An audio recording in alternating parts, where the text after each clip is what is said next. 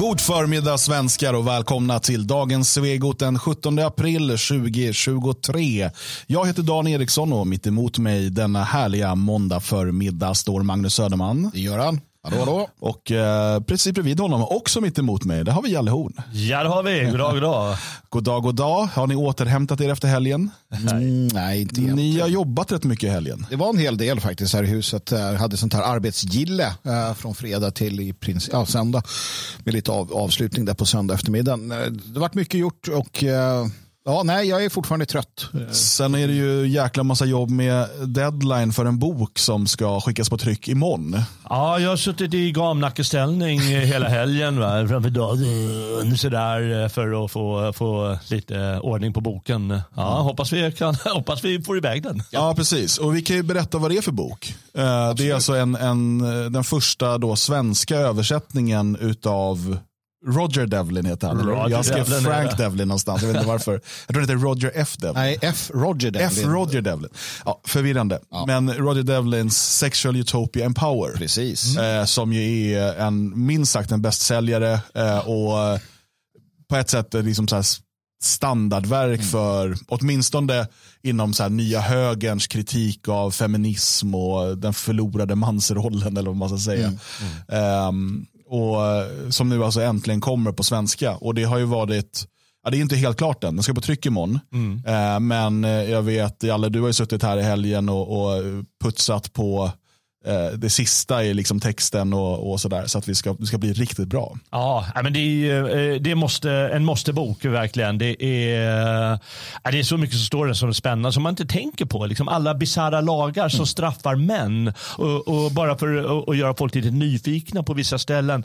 Eh, det, det, det visar sig att män vill ha kvar monogami. De vill ta hand om barn. De vill ha familj. Medan den så kallade sexu- eh, sexuella revolutionen som alltså sitter vid makten. Det är det som boken går ut på. Den får kvinnor att skälpa familjen, att eh, gå ifrån monogamin bara för att de råkar ha inprogrammerat att gå efter en ny hanne som de tror kan vara lite bättre. Precis. Mm. Och det förstås förstör för båda parterna och i synnerhet då det vi kallar familjen och i slutändan hela samhället. Mm. Och det är jättespännande. Det är verkligen jättebra läsning och det är liksom inte en lång bok på 250 sidor utan det är flera essäer. Så ehm, man kan köpa den bara för en essäs skull och varje är jättespännande. Mm, absolut. Och jag menar, vi ska ju prata om det här idag. Vi kommer gå igenom en del nyheter som också då just det här med hur, hur staten då, makten, hur, hur maktpartierna och, och den politiska konsensus som råder, hur de aktivt arbetar för att slå sönder familjen. Det kommer vi se idag med nya förslag eh, som just syftar till det här. Och det blir så tydligt just eh, som man tar upp där då att man har lyckats då få kvinnor att Precis, och den här boken ska gå på tryck imorgon. Eh, och sen kommer vi ha en eh, lansering av den tillsammans med författaren. Eh, som kommer och talar om boken och föreläser i Stockholm den 27 maj. Eh, och liksom, men bara det är ju häftigt att han, han tar sig det var ett tid. tag och- sedan han var ja. här sist. Ja, eh, och kommer hit. Han var ju här på um, Identitär Idé för tio år sedan. tror jag, något där. Jag har ju aldrig träffat honom eller sånt, men utifrån eh, av texten att döma så är han ju en människa med, med esprit och, och vakenhet och intelligens. eh, Och, och det ska bli väldigt roligt att träffa honom och höra på hans, eh, om han håller en föreläsning eller eh, något tal eller någonting som eh, det ska bli jättespännande. Och det tror jag att alla kommer tycka. Alltså en intressant sak med Devlin är ju också att han inte tillhör den här eh, manosfären eller den här destruktiva manosfären, den här incel, det här att gå din egen väg, Kvinnohat. kvinnohat Ja. misogyni. Det är han definitivt inte, det säger han själv i, i att det- vill han inte ha att göra, men han vill bara liksom påvisa vad som händer och sker och det. Jag tycker att det, och det gör han bra i, i just boken. Där. Så att det, är en, det är en positiv ingång till de allvarliga problem som, som plå- plågar vårt västerland. Ja, nej, och, ehm, planen är att i den här, under den här veckan kommer biljetterna komma till den här lanseringen. Eh, och att vi även kommer ha möjlighet för den som vill att boka in sig på en liten middag efteråt också. Eh, tillsammans med författaren. Väldigt, ett litet sällskap, vi pratar om ett tiotal gäster bara som man får chans att verkligen sitta och diskutera. Eh, och den, de biljetterna kommer släppas då eh, samtidigt. Eh, och lokalen är eh, begränsad. Den är mindre än den vi har här i Svenskarnas hus. Eh, och Det gör ju att det gäller att vara snabb på om man vill ha mm. biljetterna till den här lanseringen och föreläsningen. Självklart kommer man då också få boken som en del av eh, inträdet så att säga och få möjlighet att få den signerad på mm. plats med en dedikation säkert om man så önskar.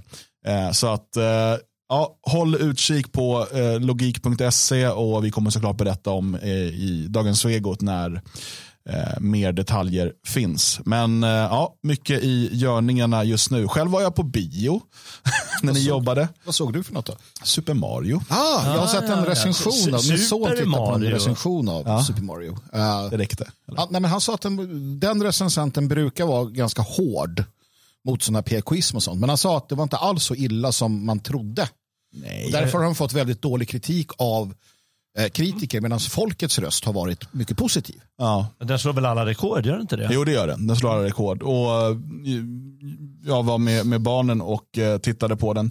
Eh, vi skulle egentligen ha gått under påskhelgen men vi har ju legat sjuka en vecka. Mm. Eh, så att så fort vi blir friska nu så hade jag lovat dem. Så, så vi kom iväg eh, och såg den. Eh, och nej, den är inte så. Alltså, det är klart att du kan leta sådana saker om du vill. om man liksom den som vill kritisera från det hållet kan säga att ja, varför är prinsessan Peach plötsligt en slags kämpe mm. och varför är det Luigi som blir bortrövad istället för hon.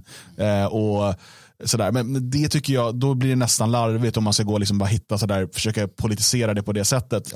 Ja. Eh, saken är ju den att i Super Mario Bros-spelen, i de spel där du kan spela som Peach, jag tror i Super Mario Bros 2 mm. till gamla Nintendo, då kan man vara prinsessan Peach och gå runt och liksom vara hon som är hjälten. Så det är inget nytt så. Det vore jävligt tråkigt om det i det spelet att hon bara gick runt och var offer. Ja, nej. Och så här, jag, jag är nog inte riktigt målgruppen, även om jag har spelat några av de här spelen som barn, eh, och lite grann som vuxen, men framförallt som barn. Eh, så jag fattar en del referenser och så. Eh, jag hade inte jättekul av filmen kan jag säga. Men jag är inte målgruppen. Mina barn var ju helt frälsta. Liksom. De tyckte det var hur coolt som helst. Mm. och så att, jag kan inte säga att den är dålig. Det är bara att jag hade inte gått, jag hade inte gått på en dejt med min fru. Liksom. Så, nu ska vi se Super Mario. Men, men, jag, men ja, nej.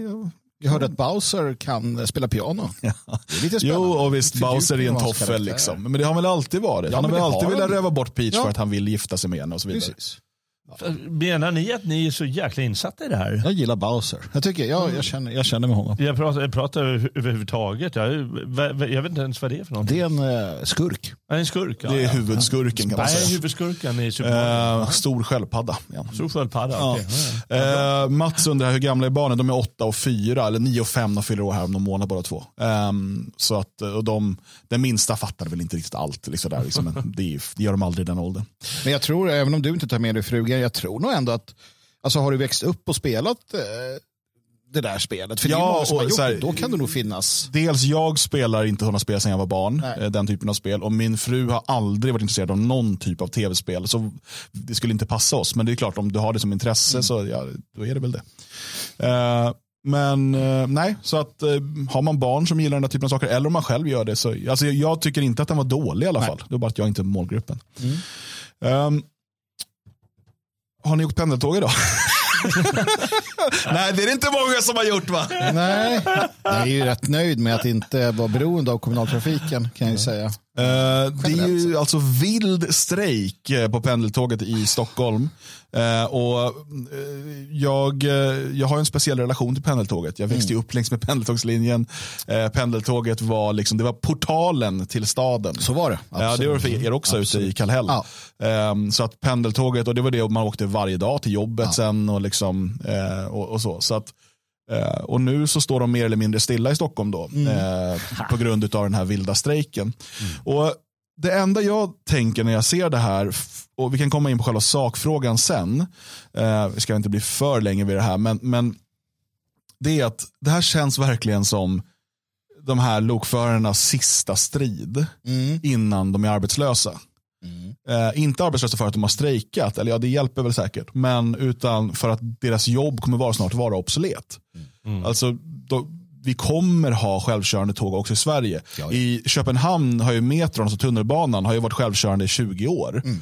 Eh, där är det ganska häftigt, man kan ju sitta längst fram, det är bara som ett stort fönster. Mm. Liksom. Eh, sen finns det ju säkert någon central och sådär, så självkörande i den meningen. Eh, men i stort sett alla lokförartjänster eh, kommer ju vara bortrationaliserade och övertagna av datorer, AI, robotar och så vidare. Eh, och eh, det, det, blir så, det, blir en, det, det jag ser nu, det är lite, ni vet det här kasta träskor i, liksom, in i maskinerna för att försöka stoppa utvecklingen. Eh, nu, nu tycker jag, jag sympatiserar med deras, alltså vad de är sura för nu. Jag vet att du inte gör det. Men har du sett vad de ska försöka hålla koll på när de ska stänga dörrar? De har alltså en jätteliten skärm med kameror som så här, de kan se alla kameror på alla dörrar samtidigt. Och deras ansvar är då, när dörrarna stängs, att det inte ska vara någon där. Mm. Att det ska vara säkert. Och det ska de hålla koll på. Tidigare har de haft en tågvärd då som också kan kolla ut och se att ah, men nu är det lugnt, nu kan du stänga dörrarna. Men nu tar man bort de tågvärdarna, så nu ska alltså själva lokföraren också hålla koll på det. Um, och Då menar man att det här är osäkert och, och så vidare. Men det blir, det blir någon typ av clash här. Mm. När Eh, de vill ha fler människor som jobbar på tåget. När sanningen är att den enda utvecklingen vi går mot just nu är att det kommer vara ännu färre människor som jobbar på tåget. Jag hade ju hellre sett färre lokförare och fler trygghetsvärdar. Alltså människor som är på tåget för att kunna svara på frågor eh, och för att liksom kunna skapa en tryggare känsla åtminstone. Mm. Um, alltså inte väktare i liksom så här, mm, som står och mullrar upp sig, utan trevliga människor, konduktörer uh, som liksom finns där för service. Mm. För det tyck, än så länge kan nog inte en dator göra det på ett bra sätt.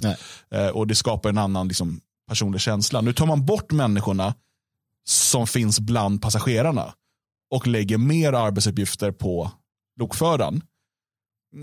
Så att jag kan sympatisera med deras strejk på det sättet. Jag förstår att de tycker att det här är en förjävlig utveckling. Samtidigt så är det verkligen eh, liksom ett arbete som jag inte tror kommer finnas länge till. Och då blir det nästan, det blir nästan liksom tragikomiskt där. Men, men, ska du börja? Ja, men jag, bara säger det, jag, jag ändrade mig här nu. För att jag kom på det att att, att det, tågvärdarna har ju funnits med länge. Jag, jag kom på, för jag, det, det, min initiala så här var att vad fan, att, att det inte var så förr, att de klarade sig alldeles utmärkt ute. Men sen minns jag att de hade alltid en gubbe mitt i tåget som satt. Han, de bytte av varandra och han satt och kikade ut. Så att, nej, jag håller med. Jag, jag ändrar mig för att det är uppenbart så att de lägger då ytterligare ansvar på, på lokföraren. Det som är roligt, det de gör nu, det de säger är att ja, men vi som lok, vi vill ha kvar tågvärdarna. Låt oss säga att det blir så. Det som kommer hända är att tågvärdarna blir kvar men lokförarna kommer sparkas. Mm. Precis som du är inne på där. Så att det är lite som när man går på Ica och de säger men testa våran kassa utan. Mm. Man bara, nej men snälla gumman, alltså, du håller på att avveckla dig själv. Jag... Ja, eller i alla fall avveckla kassajobbet. Ja, det är mycket möjligt att den personen, jag hade ju hellre haft nu är det inte säkert att de kommer ha det, utan man kanske bara så här helt rationaliserar bort, vet, som Amazon gjorde sina helt personalfria butiker. Mm. Det är bara någon som kommer in och fyller på och sen drar därifrån. Men tänk dig att åtminstone i en lite större ICA-butik ha speci special, alltså människor med lite mer kompetens mm. som du kanske kan ha vid en bra charkdisk eller så. Om coolt. du skulle ha en sån vid liksom pastaavdelning, alltså människor som jobbar med mm. service på ett annat sätt. Sälj och så. Eh, ja, precis. Eh, och sen kassan, för det är inte det viktiga. Mm. Kassan kan mycket väl vara liksom självscanning mm. eller så. Eh, utan det är ju innan kassan, det är där det är intressant mm. med service. Jag, så jag tycker inte att det är ett problem egentligen att kassapersonalen försvinner. Nej.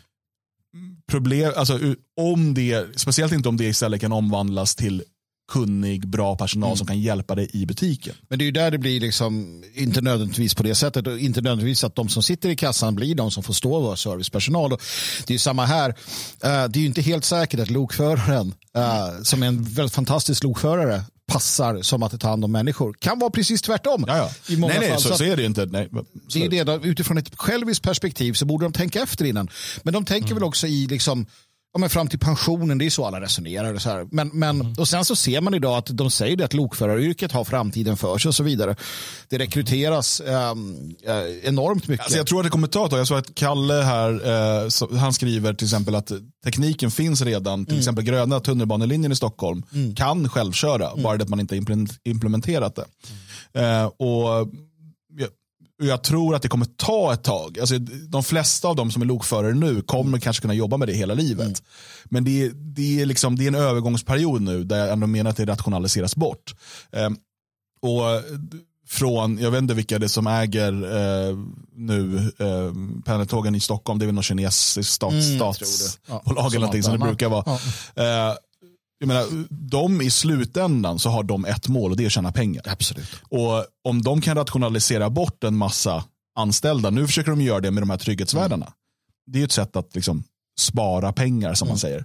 Eh, men kan de rationalisera bort eh, ehm, lokförarna, då, då gör man det. I dagsläget kanske det inte är värt att liksom jobba på att implementera den tekniken. Det måste väl göras tillsammans med Banverket, så det antar jag också. Eh, men i ett läge då lokförarna är jävligt jobbiga, då, kanske, ja, men då kanske det är dags att ta det här steget nu och investera i autonoma tåg. Liksom. Jag tror väl att, att eh, godstrafiken kommer ha kvar eh, lokförare betydligt längre än persontrafiken. Mm. SL äger tågen och MTR från Hongkong sköter driften. Just det. Men, men eh, jag läste här att eh, folk är missnöjda allmänhet på eh, eh, pendeltågstrafiken, att den inte funkar. Mm. Alltså, oavsett den här vilda strejken nu så funkar den kast alltså. Ja, de har ju mer eller mindre strejkat hela vintern. De har hållit på och sjukskrivit sig he hela tiden. Och Ah, så, här. ja, Det- ja, det, så det har varit en typ av strejk kan man säga. Eh, bara det att nu har man gått ut då i en mycket mer koordinerad samtidigt. Liksom. Ehm, så att det har ju varit problem med pendeltågen i Stockholm. Alltså, ordentliga då senaste halvåret, året. Ehm, så att eh, det, det, eh, ja, det, det, och det här är ju, när man då pratar om det, liksom, okay, eh, människor ersätts av maskiner och AI och så vidare. Och Det här är ju en större diskussion och vi har varit inne på det förut med vad händer med det så kallade prekariatet, vad händer med alla de här, eh, de här människorna, Eh, vad, eh, vad kommer bli liksom statens svar? För att vi kommer se i privat sektor att man kommer rationalisera bort. Män, alltså människor är dyra, långsamma, blir sjuka, de har massa vilja, så saker som man slipper med en dator. Eh, och därför kommer man ofta, man, det, har ju, alltså det är ju hela teknikutvecklingens historia, är ju att okej, vänta, vi behöver inte ha 30 pers som gör det här längre, nu har vi en dator som gör det. Ehm, och Många är då oroliga för att, okej vad kommer det här innebära? Eh, och vi ska, så här, det här var inte med vi ska fastna för länge i det idag, men, men vi kan ju absolut, ehm, och, alltså diskussionen som kommer då, det är så här medborgarlön, sänkt arbetstid Ja. eh, och så vidare. Och, och framför allt de här människorna som, som då förlorar sina arbeten, hur kan de liksom nyutbildas? Vad kan de göra istället? Eh, och, och den diskussionen blir nästan också komisk med tanke på att vi i Sverige nu har, vad är det, 700-800 000 eh, som inte jobbar, i, alltså arbetsför ålder som inte jobbar. Vi klarar inte av att liksom skapa jobb till dem nu när det fortfarande finns lokförarjobb och lite andra saker. så att säga. Alltså, lokförarutbildning är ett år tror jag. Eh, och är bra betalt. Ja, ja visst. Betalt och de söker folk hela tiden nu. Jag fattar, alltså, jag har sagt det flera gånger, jag förstår inte hur folk kan vara arbetslösa. Ja, Det är för Ja, att jag de inte fattar vill bli inte lokförare. De vill Ja, men- inte åka upp och nej. få en betald utbildning och sen åka och få ett jobb. Garanterat. Man vill inte det för att det finns alternativ. Du har det för bra, det finns bidrag, det finns mamma och pappa och så vidare. Och, och, och det är Och det, är inte, det blir ännu mer frågan, och det är då om vi ska in, ha, ha en medborgarlön istället. Mm. Vad kommer det motivera för människor till att då istället bli, ja, inte lokförare då, men något annat jobb som Mm. behövs? Ja, men, nej, jag vet alltså det, men, men saken är också den att det är lite intressant. Nu fastnar vi här och det kan vi göra. Men det är ju bara det att, att eh, vi har ju haft den här typen av eh, alltså tekniska hjälpmedel och så vidare. Lik förbannat så är det ju människor som eh, är kvar i arbete och man jobbar ju inte, det är ju inte kortare dagar, ingenting, utan det är fan snarare mer jobb och mer stress och mer elände. Men som Dan säger, det som, det som skiljer det här, det är ju in, införseln av, av främlingarna. Det är ju det som skiljer oss från 60-talet eller liksom alla andra tekniska revolutioner som har skett. Nu har vi en jättestor ryggsäck vi ska bära. Men, och det som är så för, förlåt att jag tar ordet här igen, men vi har ju pratat om det här problemet med den minskande befolkningen och pyramidspelet i eh, välfärdssystemet. Det här kanske vi hade kunnat lösa lite åt Japan-hållet genom den teknologiska utvecklingen. Att vi kan ha en ökad produktion trots att vi har totalt färre arbetstimmar. Alltså vi har färre människor som kanske till och med arbetar mindre. Eh, men vi ändå har en ökad produktion tack vare den teknologiska, teknologiska utvecklingen. Men om du slänger in 800 000 arbetslösa somalier på det, då, då faller också hela det systemet. Så att, eh, hade vi haft ett, ett relativt homogent Sverige eh, som hade fört en, en assimilationspolitik, vilket hade gett oss en betydligt mindre invandring och en betydligt mindre problematisk invandring, så hade kanske svenskarna idag stått och välkomnat den här teknologiska utvecklingen. För att på ett helt annat sätt mm. än att de bara är rädda för att förlora sitt jobb. Ja, ja. För att vi ser en, liksom en, en, en stat och ett välfärdssystem som går på knäna. Och vad vi behöver just nu är inte fler arbetslösa så att säga. Nej, men sen vet och det är väl det också att alltså, du, kan ge mig, du kan ge mig en medborgarlön på 20 000. Jag kommer fortfarande jobba varje dag för jag kan inte med det. Det finns människor som är sådana. Sen finns det de som är, liksom, och det är ju de som alltid också, så att, så att någonstans de, de som alltid är jävla slö, och så fula ord efter det, uh, och liksom dräller omkring, som är några stycken, de, de vill ju jättegärna, och de kan du inte få jobb med mindre än att du liksom hotar dem till livet och knappt då. Så att det är det också, även om man kastar ut medborgarlöner, det, det som kommer ske är att de som arbetar och har liksom disciplin kommer fortsätta arbeta. Mm. Medan de andra jävla gökarna kommer liksom bara bli som somalierna i, i eh, förorten. Jag är, inte så, jag är inte så orolig över att hela mänskligheten går över till att bara sitta och rulla tummarna. Men däremot alla slökukar kommer ju fortsätta göra det. Det kommer bli några fler. Mm. Ja, jag tänker en sak som Mats skriver här i chatten är att eh, tror vi behöver inse att vi gör saker för att ha något att göra och inte, bar, inte för att få det gjort bara. Mm. Det är också viktigt. Alltså, arbete, och det, det är här det blir, här, ibland är arbete, alltså huvudsyftet med arbetet är inte att producera.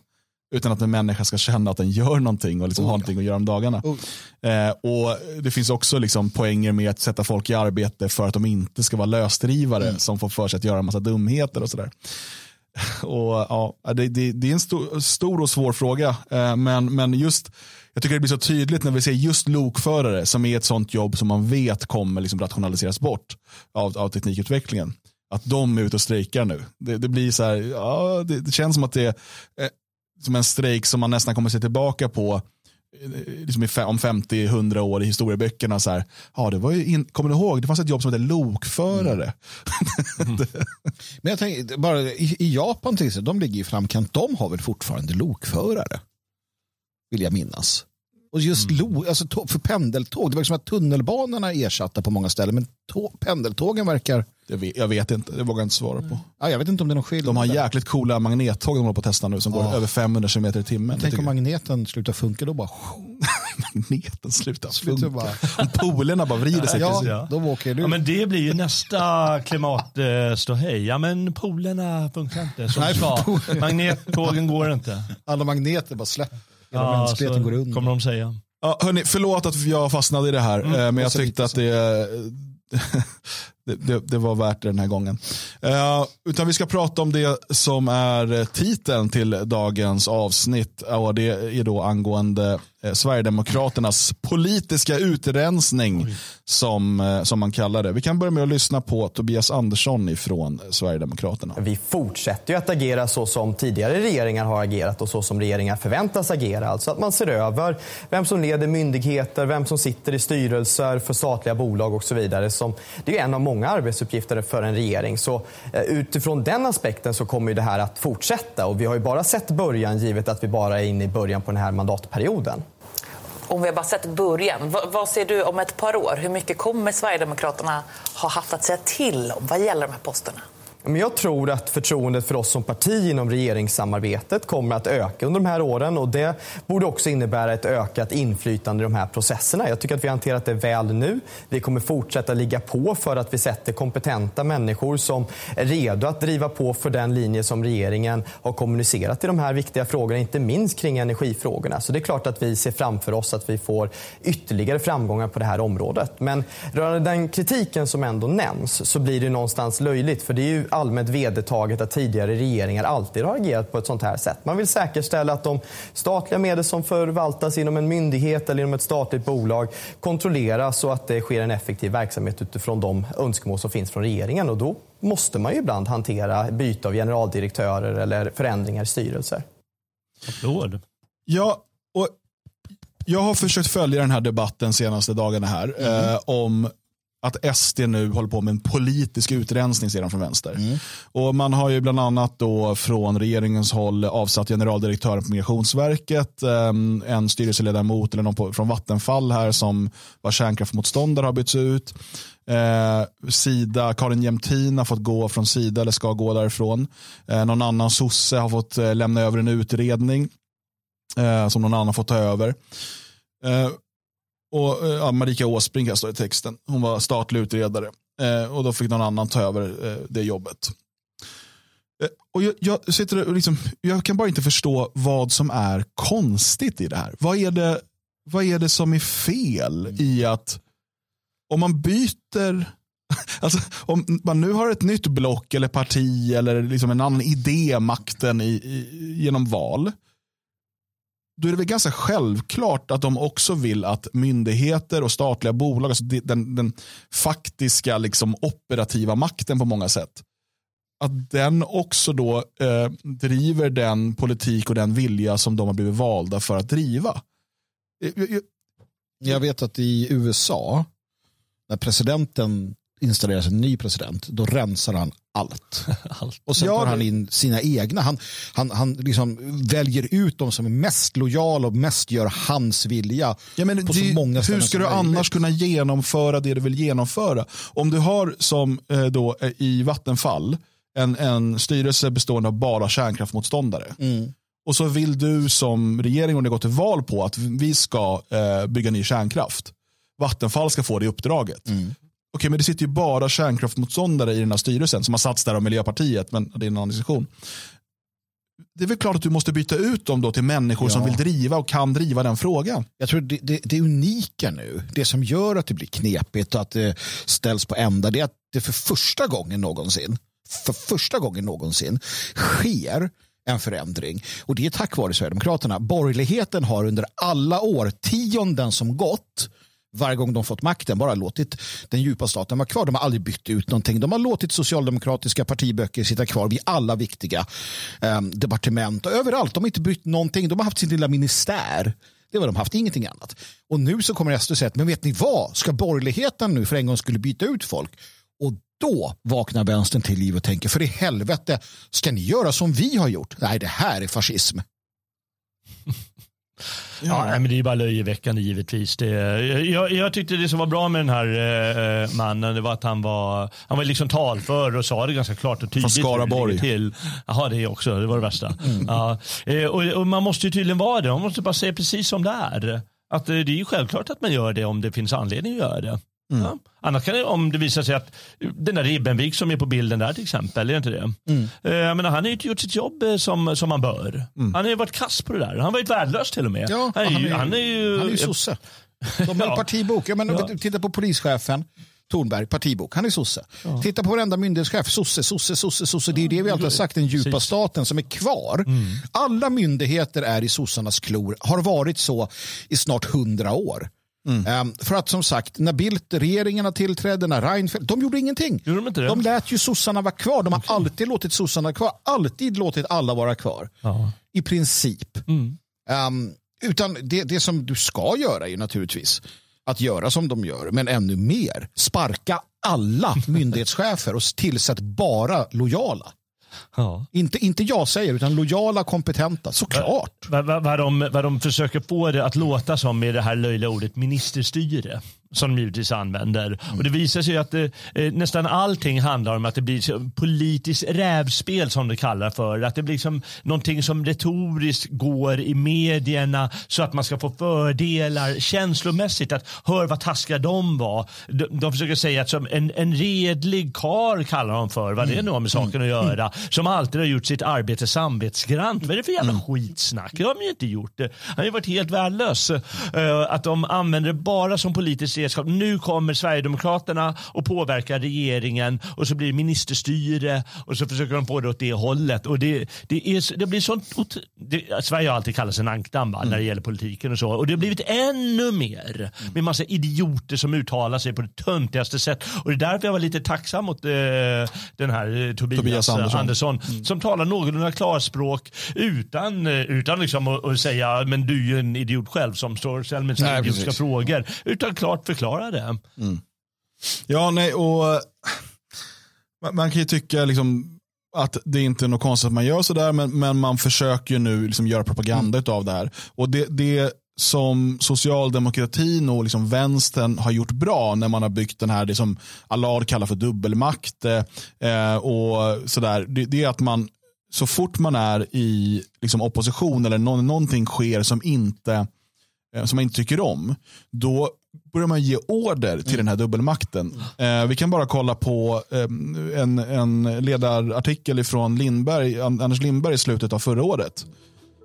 Det här var då till lärare, men principen är ju densamma. Mm. Du bör vägra följa SDs angiverilagar. Lärare ska inte vara informatörer åt polisen. Har du saknat min röst? Du vet att när jag börjar snacka, då är det slut på den första halvtimmen. Och vad innebär det? Jo, om du vill höra resten av programmet och det vill du. Ja, då måste du bli stödprenumerant. Gå in på svegot.se och lös det nu bara. Hej då!